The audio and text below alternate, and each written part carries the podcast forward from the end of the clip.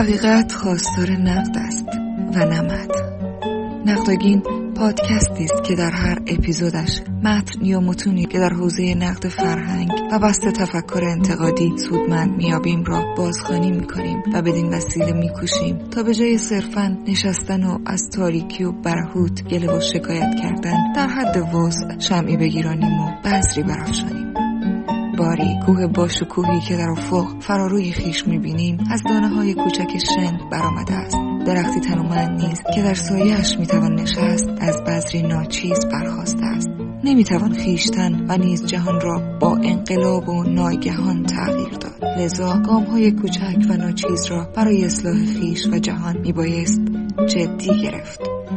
حال با امید حرکت در این راه طولانی و جمعی و پرفراز و نشیب به این قسمت از برنامه گوش می‌دهیم.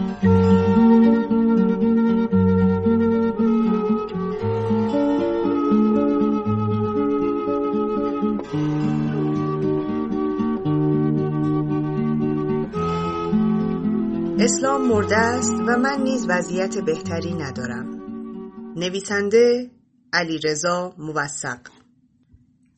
آقای علی نجات غلامی عزیز سلام در نقد شاکله فکری و منطق حاکم بر آرا و مواضع تئوریک من به اعتبار هدف و موضوعی که بر آن تمرکز دارم ملاحظاتی را بیان کرده اید.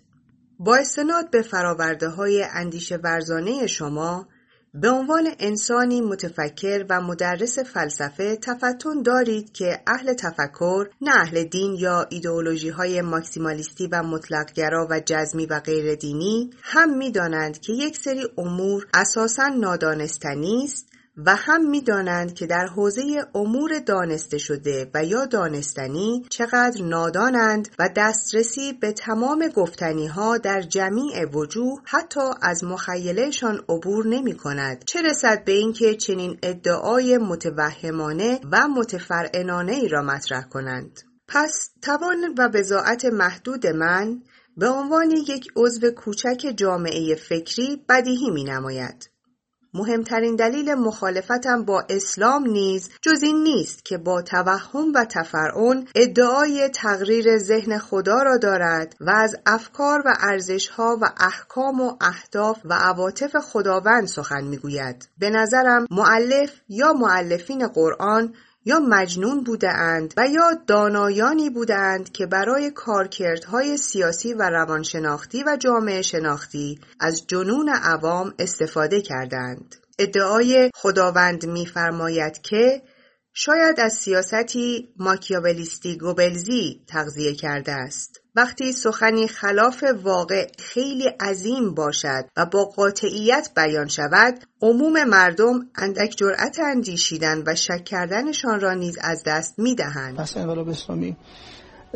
همونطور که امام امت سلام الله علیه فرمودن در نقشه خداوند تبارک تعالی حتی از زمان تولد پیغمبر انقلاب اسلامی ایران دیده شده. این خیلی مهمه که امام میفرماید که دو تا نکته مهم داره. یکی که معنای اینکه پیغمبر در مکه متولد میشه اما حوادثش در ایران هست به خصوص شکسته شده 14 کنگره کاخ کسرا این هسته که 14 قرن بعد از تولد این پیامبر در ایران بساط ستمشایی برچیده میشه. بساط ظلم برچیده میشه. قرن 14 قرن بسیار مهمی هستش در مسئله آینده و آینده پژوهی در نگاه معارف اسلامی. و نکته دوم که امام فرمودن این هستش که بعد از رحلت پیامبر جبرئیل که سه ماه خدمت حضرت زهرا سلام الله علیها می‌رسید حضرت زهرا به خاطر اون اسمش محدثه است حضرت جبرئیل با اخبار انقلاب اسلامی حضرت زهرا رو آروم می‌کرد و می‌گفت ایرانی ها خواهند اومد. چون شما از زمان پیغمبر خبر خوشی ما نداریم تو تاریخ اسلام. اولین خبر خوش تو تاریخ اسلام انقلاب اسلامی است که جبرئیل امام فرمود که جبرئیل با احادیث با خبر انقلاب اسلامی حضرت زهرا رو آرامش می‌شد وقتی به مردم می‌توان بهشت آسمانی را فروخت و یا از آنها سهم امام قایب و 1200 ساله گرفت این احتمال که در پس پشت تاریخ ادیان علاوه بر مجانین دانایان زیرک نیز نقش ایفا کرده باشند زیاد می شود. پیچیده ترین کلاهبرداری ها در طول تاریخ برای کسب منفعت اقتصادی در قیاس با فروختن بهشت و یا اخذ سهم امام قائب شوخی به نظر می رسد. از طرف دیگر قضیه مطرح است که می توان آن را اقتصاد تفکر نامید. ما عمر و توان محدودمان را در زمان و مکانی مشخص و انزمامی به کدام موضوعات تخصیص دهیم؟ کدام مسائل نظری و مشکلات عملی اولویت دارند؟ من تلاش اشخاصی چون شما را که به نحو حرفه‌ای و تخصصی به تعلیم فلسفی غرب در فرهنگ خرافه زده و دینخو و خرد ستیز ما می‌پردازید را لازم می‌دانم و ارج مینهم. و این امر را یکی از های اساسی و اصیل کشورمان تلقی می کنم. قطعا ما می بایست به اصناف امور و ها و های دیگر نیز بیاندیشیم و در این میان نقد اسلام به عنوان سیستمی مفهومی با کثیری از آموزه های خرافی و باطل و احکام ظالمانه تنها یکی از امور لازم در موقعیت تاریخی و انزمامی ما می باشد. به عبارت دیگر نقد اسلام و آخوندیسم نه تنها کافی نیست که حتی یگان امر لازم نیز نیست منتها هیچ انسانی قادر نیست در آن واحد تمام کارهای لازم را انجام دهد بسیار خامندیشانه است اگر کسی گمان کند که جامعه ما با عبور از اسلام چونان هلو برو توی گلو به بهشت زمینی پرتاب می شود. اساساً مگر بهشتی کامل و زمینی قابل تصور است مستحضرید که برخی مقولات و مفاهیم طیفی و نسبی اند. ما اینک نسبت به کشوری چون سوئیس در جهنم هستیم و امیدوارم در آینده و در مقام قیاس با کشوری چون افغانستان نیز جهنمی محسوب نشویم. اگر سخنانم به جهت قصور برای مخاطبان خاصی چون شما ظرفیت این خانش را داشته است که ما با عبور از اسلام به بهشتی کامل و زمینی پرتاب می شویم خطایی نابخشودنی جلوه می کند و لازم است تا فکری اساسی در مورد صورتبندی مفهومی اندیشه هم بکنم. مقتضیات جهان پرسرعت کنونی و کمبود وقت کثیری از مخاطبان ایجاب می کند که تا حد ممکن نوشتارم کوتاه باشد و ظاهرا این امر نیز در ایجاد زمینه سوء تفاهم نقش دارد. خاصه اینکه برخی از مخاطبان در اقیانوس فضای مجازی و حجوم سیلاسای اطلاعات صرفا یک یا چند مطلب کوتاه از نگارنده را می‌بینند و متون مفصل و اصلیش را نمی‌خوانند. من دین امثال اسلام را به معنی معنویت نمی‌دانم و نیز ماتریالیست و ملحد نیستم و بدون ادعای اقامه برهان قاطع و اثبات قطعی و یقینی در حد وضع دلایل عقلی ارجحیت خدای نامتشخص نسبت به خدای متشخص و نیز ماتریالیسم را آوردم اما واقعیت این است که علاوه بر ماتریالیسم و فیزیکالیسم خدای نامتشخص نیست در قیاس با خدای ادیان برای مصرف روزمره انسانها بیفایده است و کارکردهای روانشناختی الله را ندارد و در چالش با نهیلیسم چندان به کار ما نمی آید. گاوی نیست که بدوشیمش و سپس از شیر آن ماست سیاست و پنیر اقتصاد و کره معنا برای زندگی تولید کنیم. مدعای من این نیست که با بسط عقلانیت استدلالی و انتقادی و objective همه مسائل نظری و مشکلات عملی ما حل و رفع می شود از جمله چالش با نیهیلیسم اما با بسط عقلانیت مد نظر حداقل اگر کسی ادعا کرد که سخنگوی الله و نایب امام زمان و یا سخنگو و نماینده روح تاریخ است تصدیقش نمی کنیم. علم پرستی بدین معنا که گمان شود با روش علوم تجربی و یا با های عقلی می‌توان به تمام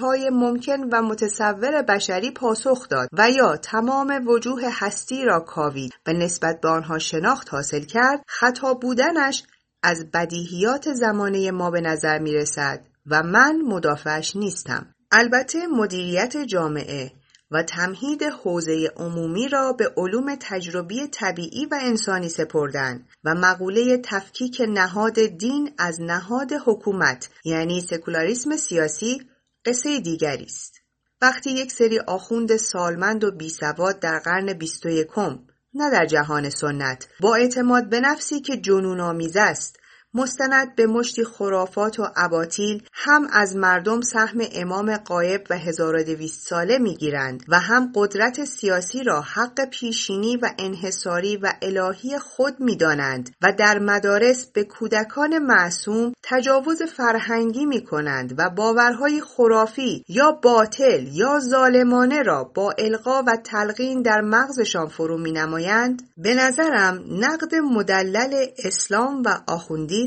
از نیازهای موقعیت تاریخی و انزمامی ایران معاصر می باشد. ما می بایست دغدغه امثال احمد کسروی و صادق هدایت در خصوص خطر اسلام و آخوند را جدی یا جدیتر می گرفتیم اما عموم روشنفکران ما چون همواره سیاست زده بودند و تغییر رژیم سیاسی برایشان اولویت داشته است به منظور جذب توده مسلمان و ایجاد لشکر سیاسی لازم یا اسلام را مالکشی می کردند و یا داخل اپوخه می گذاشتند. نمونه بارزش حزب توده بود که رسما به کادرهایش اعلام می کرد تا با اسلام مردم درگیر نشوند. آقایان فرهنگ را روبنا تلقی کردند و دشمن دشمنشان را دوست دیدند و البته جز اولین قربانیان گیوتین اسلام و آخوند شدند. هر وقت اسلام و لشکر فرومایگان و بردگان داعشی الله شهرشان را از حوزه عمومی و سیاسی کم کردند و به سوراخهایی که جایگاه واقعیشان است یعنی حوزه های جهلیه و مساجد رفتند ذهن من مجال و انگیزه مییابد تا به نقد صادق هدایت نیز بپردازد و برای ورود به سطوح دیگری از تفکر تلاش کند. اشخاصی چون صادق هدایت فعلا نه حیولای قدرت سیاسی غیر دموکراتیک را در انحصار دارند و نه حیولای قدرت دینی را. نمی‌گویم که الان کسی نباید آرا و مواضع امثال صادق هدایت را نقد بکند و یا نمی‌توان چنین کرد. ادعا ندارم که نظرات صادق هدایت در ارتفاعی نشستند که در تور نقد نمیافتند بلکه می‌گویم من به خاطر سنخ روانشناختی و نیز جنس و حد بزاعتم در میان امور لازم نقد اسلام و آخوندیسم را برای خیشتن در اولویت می‌بینم. هسته سخت و دال مرکزی مصداق مشخصی از دین به نام اسلام به تعبیر مارکس اعتراض علیه فراکت راستین و فکرت یک جهان قلب زدوده نیست. اسلام و آخوندیسم افیون توده ها نیستند بلکه در موقعیت تاریخی و انزمامی ما جزام فرهنگی اند. معنویت و یا آن روح مد نظر شما که شاید اساسا به نحو شایسته تن به جامعه مفهوم ندهد غیر از دین و سیستمی مفهومی و حقوقی است که توتالیتر و انحصارگرا و مطلقگرا و دیگری ستیز و تروریست می باشد و قتل کافر و مرتد را تکلیف الهی و فضیلتی مقدس می داند. شما در متن مورد بحث برای توضیح بهتر مرادتان از کابوسی سخن گفتید که کارکردی تمثیلی برای ذهن مخاطب داشت. اما زندگی من در بیداری حقیقتا به یک کابوس تبدیل شده است. باور بفرمایید وقتی یک آخوند هیچ ندان و عقب مانده فکری و وجودی پس از حدود نیم قرن قبضه قدرت سیاسی و گلکاری تمام تپه های کشور می‌گوید خداوند میفرماید که وحشت و خشم و رنج تمام وجودم را فرا می‌گیرد. شبیه به زمانی که به عنوان مسافر سوار یک اتومبیل در جاده چالوس می‌شویم و بعد نزدیک به اولین پیش خطرناک جاده تفتن میابیم که راننده هم مست است و هم کور. برای مثال اخیرا آخوند رئیسی رئیس قوه مجری حکومت اسلامی افاظه کرد که حکم الله میبایست در مورد ترامپ اجرا شود. تاکید کنم که من با محکوم کردن ترور قاسم سلیمانی و تعقیب منافع ملی و گرفتن انتقام از آمریکا هیچ مشکلی ندارم. به نظرم در حمله موشکی به عین الاسد پاسخ مناسبی گرفت. اگر یکی از مسئولین ارشد حکومت روسیه و چین را ترور کنند چه پاسخی داده می شود؟ بازی سیاست قوانین خودش را دارد. در جنگل روابط بین الملل و برای بازدارندگی میبایست قدرت نظامی نیز داشت. و الا همین برادران مسلمان در امت اسلامی ما را زنده زنده میخوردند. حتی اگر حکومت اسلامی آخوندی فعلی جایش را به حکومتی دموکرات و سکولار و ملی داده باشد. منتها در مورد عبارت حکم الله در مورد ترامپ باید اجرا شود مناقشم با بلاحتی است که آموزه و حکمی بشری و عرفی و تاریخی را سخن الله می‌داند. رئیس جمهور شدن چهار ساله انسانی ابله و فرومایه چون ترامپ نیز برای بخشی از مردم آمریکا وحشت و خشم و رنج تولید کرد. ولی اینکه یک حکومت به نحو ساختاری جاهلانه و ظالمانه و خرافات بنیان و منحصر به سنف آخوند و فرقه عقب مانده فرهنگی شیعیان دوازده امامی باشد بلایی بدتر از تاون است که الله در دامان تاریخ ما گذاشت و در این میان فعل و ترک فعل روشنفکران سهم و نقش مهمی در انتشار این بیماری فرهنگی و اجتماعی داشته است. متاسفانه سنف آخوند به خاطر عقبه وسیع اجتماعیش به نحوی کمیک تراژیک در اواخر قرن بیستم علاوه بر قدرت نهاد دین به قدرت نهاد سیاست نیز مجهز شد و ظاهرا بر خود واجب می‌داند تا تمام قرن بیست و یکم را برای آماده سازی زمینه ظهور امام زمان تلاش کند و هزینه را از جیب ایرانیان بپردازد. وقتی مسئولین ارشد کشوری و لشکری در یک حکومت از فرط گسست خردی باور یقینی دارند که انسانی 1200 ساله وجود دارد و نایبش با هدایتهای داهیانه آن امام قائب ناخدای کشتی کشور است. آیا ماجرا شبیه به این نیست که راننده یک اتومبیل مست و کور باشد؟ چگونه می‌توان با وجود این حجم از بلاحت ساختاری در حکومت وضعمان هر روز از دیروز بدتر نشود روشنفکران ما هنگام تدوین قانون اساسی و مقید کردن تمام امور تقنینی و قضایی و اداری و اجرایی به اسلام واقعا چه فکر می‌کردند؟ غربیان پوستشان کنده شد تا این ویروس های فرهنگی و عقلی و اخلاقی و اجتماعی را به واتیکان و کلیسا بفرستند ما در اواخر قرن بیستم بدون عبرت گرفتن از تاریخ و تجربه بشری نبوغ به خرج دادیم و همه مملکت را دو دستی تقدیمشان کردیم. آقایان چپ وطنی نیز به جای پذیرش نقششان در این فاجعه با چراغموشی در انبان فاشیسم مذهبی و اقتصاد چپی دولتی رانتی مافیایی به دنبال موجودی به نام نئولیبرالیسم میگردند که نه مفهومش روشن است و نه مستاقش مدعای من این نیست که نباید و نمی‌توان نئولیبرالیسم را نقد کرد بلکه می‌گویم نقد نئولیبرالیسم مسئله ما نیست. از باب تمثیل ماجرا شبیه به انسانی است که سوار یک گاری پوسیده و متصل به اسبی چلاق و پیر می باشد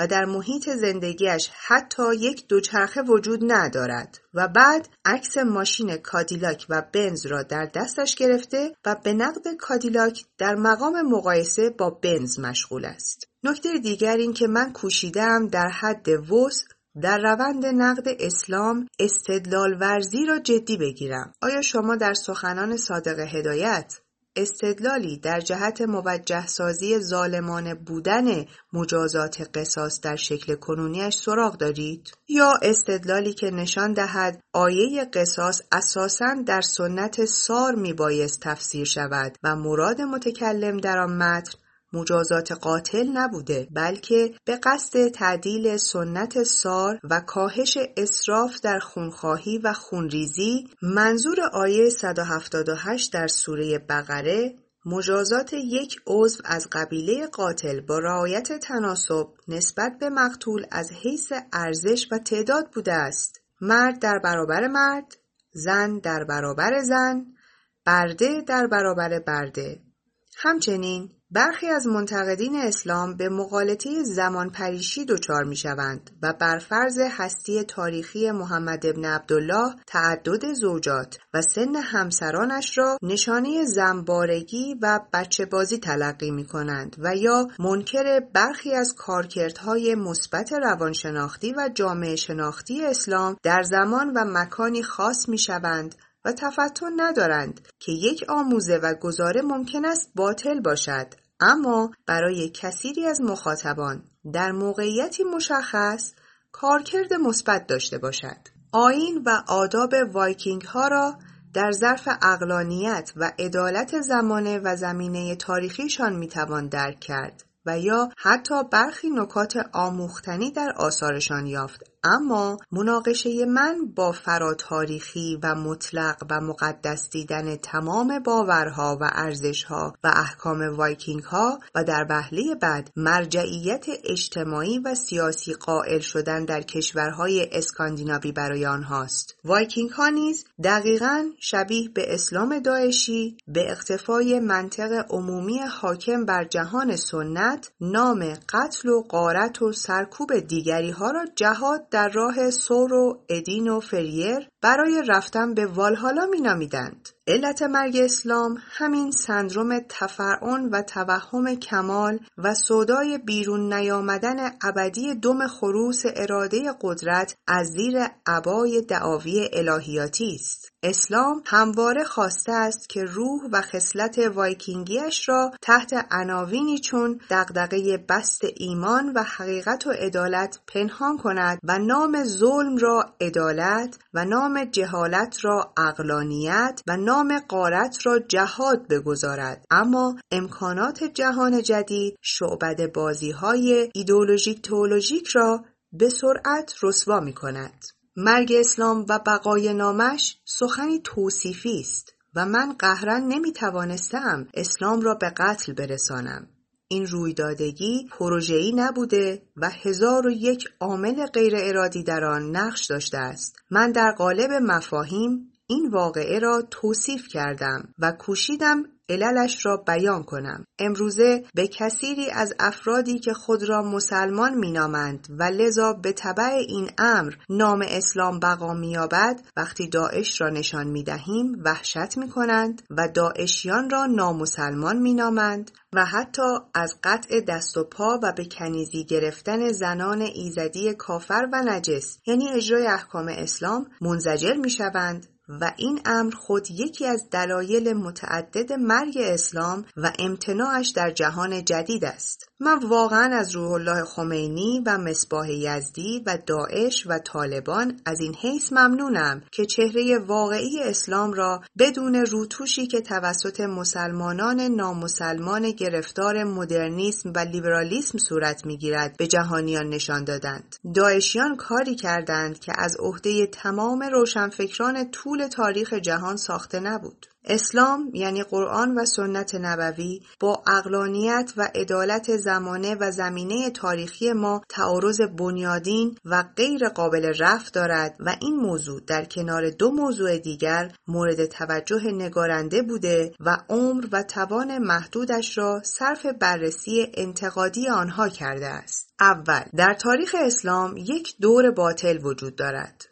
ابتدا مستند به نص قرآن و سنت نبوی یک سری جهل و ظلم و خسارت و جنایت تولید می گردد. سپس ادعا می شود که اسلام به ذات خود ندارد عیبی هر عیب که هست از مسلمانی ماست به عبارتی اسلام ظاهرا شبیه به گربه مرتزا علی است اما پس از بست مدرنیسم و پارادایم شیفت و ظهور ای از مفاهیم و تصورات و تصدیقات که به نحو انقلابی متفاوت از جهان سنت است ها از چهره خدا و روح و انسان و شیطان و معاد و بهشت و جهنم و جهان و کیهان گرفته تا فقه در قرآن و سنت نبوی با اقلانیت و عدالت و اخلاق در جهان جدید چنان در تعارض و تزاهم افتاد که به شیوه سنتی نمی‌شد دینبانی کرد. از این رو با ایجاد هرج و مرج در هرمنوتیک و در کسفت روشنفکری پروژه جدید شکل گرفت و با یک سری مقالطه نواقص و فجایع برخواسته از اسلام به قرائتی از اسلام حواله شد و ضمن دعوت از مردم برای مطالعه هرچه بیشتر قرآن از هر فرصتی برای فروکوفتن فقه و فقها استفاده شد. گویا فقه از خلع پدید آمده است. در این قسمت موضوع نسبت فراورده روشنفکران دینی با اسلام برای بررسی انتقادی اهمیت می‌یابد. دوم اسلام از اساس و از نقطه صفر یعنی از اسطوره آفرینش و ماجرای ابراهیم نظامی مفهومی محوریت و دغدغه ایمان و معنویت و حقیقت و عدالت و اخلاق نیست بلکه یک ایدئولوژی برای پروراندن سربازهایی متعبد و مرید و متعصب و بله قربانگو و تولید لشکری خردستیز است تا قدرت سیاسی را کسب و حفظ کند. شبیه به تئوری ولایت مطلقه فقیه که ممکن است حتی بدون علم و عمد جهت ارزای اراده قدرت از امکانات مفهومی جهان سنت بهره برده باشد و نهایتا صرف نظر از علم و عمد در مغالطه تئوری ولایت مطلقه فقیه با بالانسی تئولوژیک ژن خوب الهی که ناقل حق حکومت است را از الله به امام غایب و از امام غایب به آخوندها و فرقه شیعیان دوازده امامی رسانیده است. شما در قسمتی از انتقاد مکتوبتان نسبت به من نوشته اید فقط کافی نیست که با صادق هدایت دخل حاجی آقاها را بیاوریم بلکه نیاز است با گنده تر از هدایت یعنی دکارت، لایبنیتس، سپینوزا، هیوم، کانت، فیشته، شلینگ، هگل و در نهایت حسرل دخل صادق هدایت را بیاوریم نه برای اینکه برگردیم به آغوش اسلام بلکه دریابیم که چرا واقعا ورای مسجد و میخانه راهی است. در این خصوص با تمام وجود با شما همدلی دارم و معتقدم که محتوای سخنتان هم صادق است و هم مطلوب و هم شجاعانه. به عبارت دیگر آنچنان که می‌فهمم به نظر شما لازم است تا در روند نقادی مستمر و پایان ناپذیر و فرارونده تا اطلاع ثانوی از امکانات تئوریک جهان جدید استفاده کنیم و از یک طرف به عبور از اسلام و نقد آقوندیسم اکتفا نکنیم و از طرف دیگر بندبازی بین پوپر و مولوی یا هایدگر و قرآن هیچ دردی از دردهای متنوع ما را درمان نمی کند. آرا و مواضع صادق هدایت را با امکانات تئوریک جهان سنت و با قرآن و شاهنامه فردوسی و دیوان حافظ و مصنوی مولوی نمی‌توان نقد کرد و از آن فراتر رفت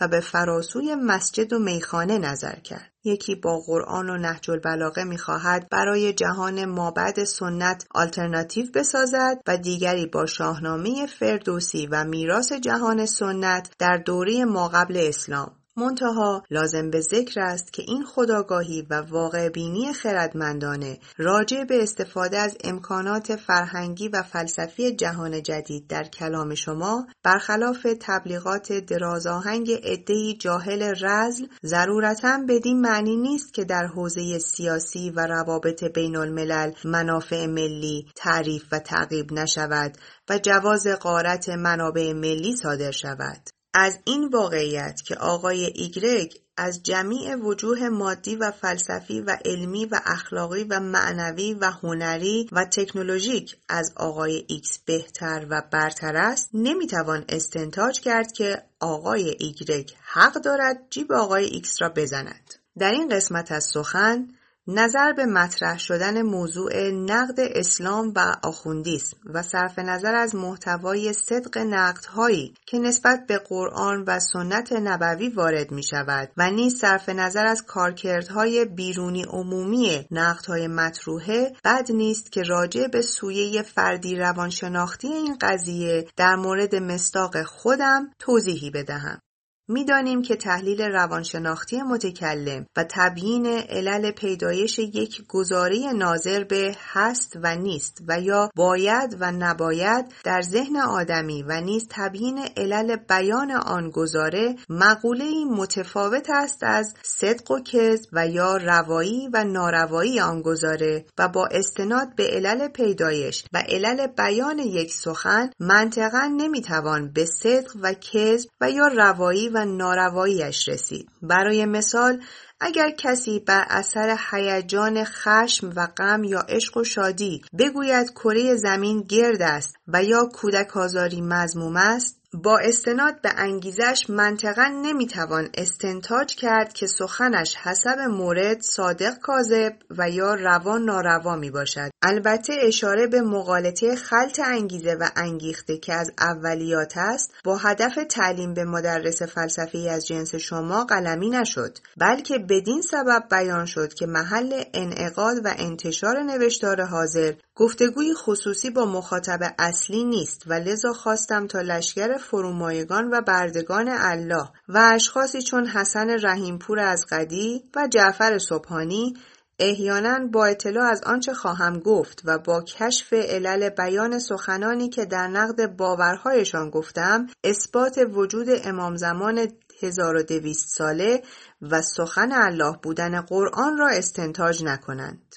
در این راستا یعنی از منظر تحلیل و تبیین روانشناختی گمان می کنم نقد اسلام مکانیزمی است که به من امکان می دهد تا زیر رنج حاکمیت اسلام و آخوند در قرن 21 و در مواجهه با این واقعیت بسیار تلخ و نامطبوع متلاشی نشوم و خودکشی نکنم ای انسان جاهل و ظالم و فرومایه سرنوشت چند نسل را به گابون فرستادند و خسارات و رنجهای عظیم و ناروا و غیر ضروری تولید کردند و تا لحظه آخر عمرشان حتی روی ویلچر برای مثال نگاه شود به شیخ محمد یزدی مناسب ارشد سیاسی و مدیریتی را رها نمی کنند و نامش را عشق به خدمت گذاشتند. نماد این فلاکت و حقارت ملی احمد جنتی 95 ساله است که در یک جامعه توسعه یافته صلاحیت علمی و اخلاقی لازم حتی برای آبدارچی شدن در یک اداره را نیز ندارد. مدتی است به این فکر می کنم که خودم را بکشم و از رنج دیدن این واقعیت تلخ و کسافت متعفن برابر ایستا خلاص شوم. شاید فعلا علل غیر معرفتی مثل غریزه بقا و میزان سروتونین خونم کمک می کند تا با توسل به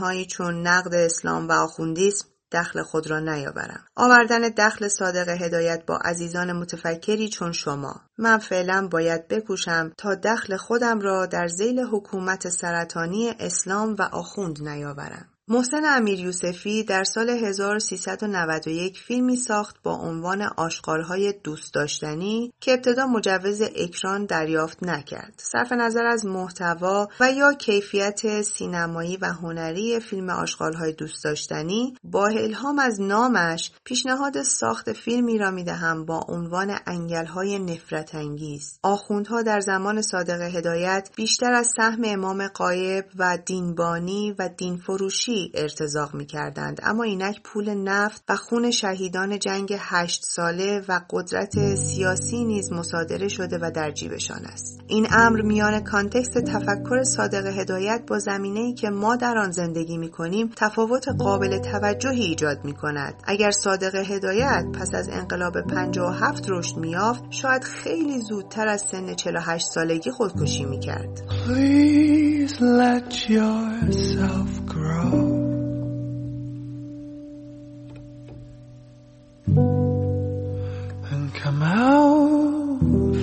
Darkness.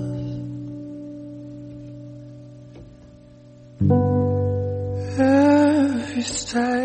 how will you know?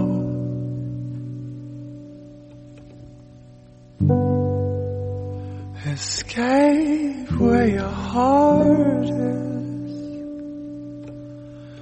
And all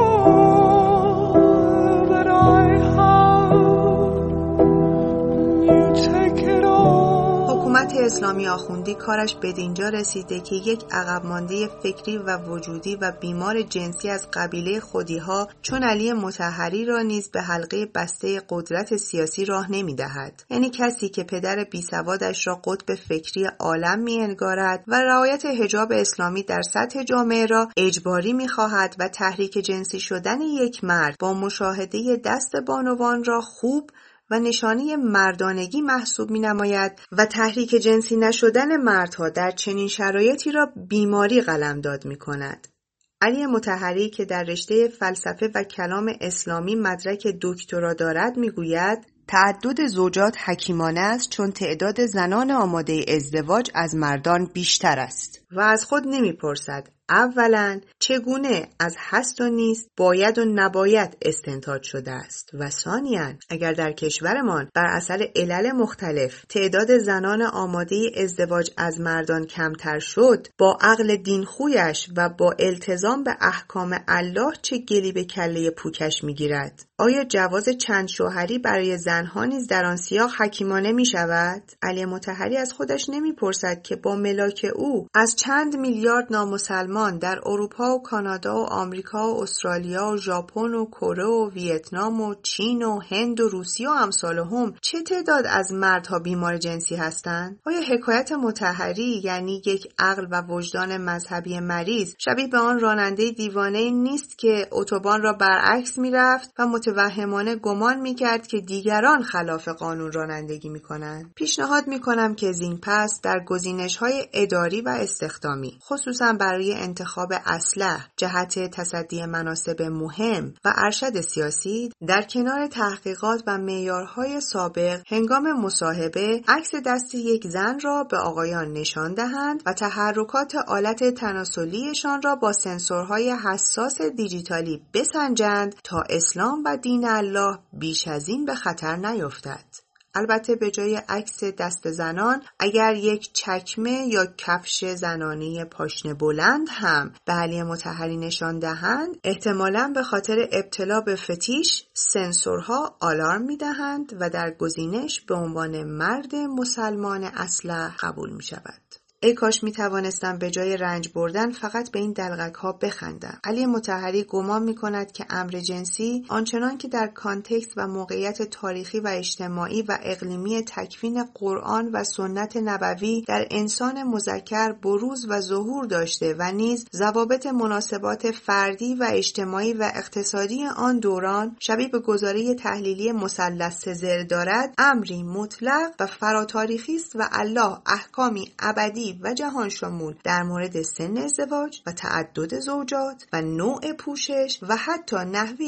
اصلاح ریش آقایان از آسمان نازل کرده است. به نظرم مغز علی متحری شبیه به نوعی از گوریل های نیمه وحشی است و در سناریوی فرگشت در سکانس نخستیسانان متوقف و منجمد شده است. چطور ممکن است یک انسان در سال 1400 هجری شمسی با مدرک دکترا این میزان احمق باشد؟ آیا بودجه که صرف تحصیلات عالیه او شده است اگر به کاشتن سیب زمینی اختصاص میافت برای کشورمان سودمندتر نبود؟ هرچند در حکومتی با نظم و ساختار استوار دموکراتیک و سکولار های نیمه وحشی نیز با آدمها حقوق برابر دارند و می‌توانند فلسفه اسلامی بخوانند. اما وقتی در قرن 21 قدرت سیاسی و قانونگذاری و اسلحه و قاضی و زندان در دست این تفکر اصر حجری و داعشی است و جزء یکی از مفلوک ترین کشورهای جهان هستیم ضمن لازم و مفید دیدن تفکر کردن. از منظر و به درجه که شما گفتید به عنوان یک عضو کوچک از جامعه فکری متکثر ایران فعلا تا اطلاع ثانوی اولویتم چیز دیگری است. من وقتی می‌بینم تقریبا در تمام حوزه های علوم انسانی از روانشناسی و جامعه شناسی و علوم تربیتی و علوم ارتباطات و مدیریت و علم حقوق و روابط بین الملل و علوم سیاسی گرفته تا بانکداری و اقتصاد. عملیاتی کردن معلومات اجماعی متخصصین با مانعی به نام اسلام و آخوندیسم مواجه است وقتی حدود نیم قرن است که نتوانستیم قانون منع ازدواج کودکان را تصویب کنیم و یا مجازات سنگسار و قطع دست و پا را از قانون حذف نماییم وقتی مجازات قصاص ظالمانه تر از مجازات اعدام است. زیرا علاوه بر وارد شدن ریسک ناشی از خطای انسانی در دادرسی به حوزه سلب جان متهمین بیگناه که از دلایل نقد مجازات اعدام است در قضیه قصاص قدرت و ثروت قاتلی که می‌تواند چندین برابر دیه قانونی پول بدهد در اخذ رضایت از اولیای دم نقش دارد و به طبع آن اجرای حکم قصاص یقه لایه ضعیف و فقیر جامعه را بیشتر می‌گیرد. وقتی درجه بندی در قتل عمد نداریم و عالمترین و اخلاقی ترین انسان اگر به نحو اتفاقی در یک نزاع خیابانی خشمگین شود و مرتکب قتل عمد گردد حکم اسلامیش از ناحیه مقوله قصاص با یک جانی بلفطره مشابه است و در وهله بعد وقتی می‌بینم اصلاح قانون با مانعی به نام حکم الله مواجه است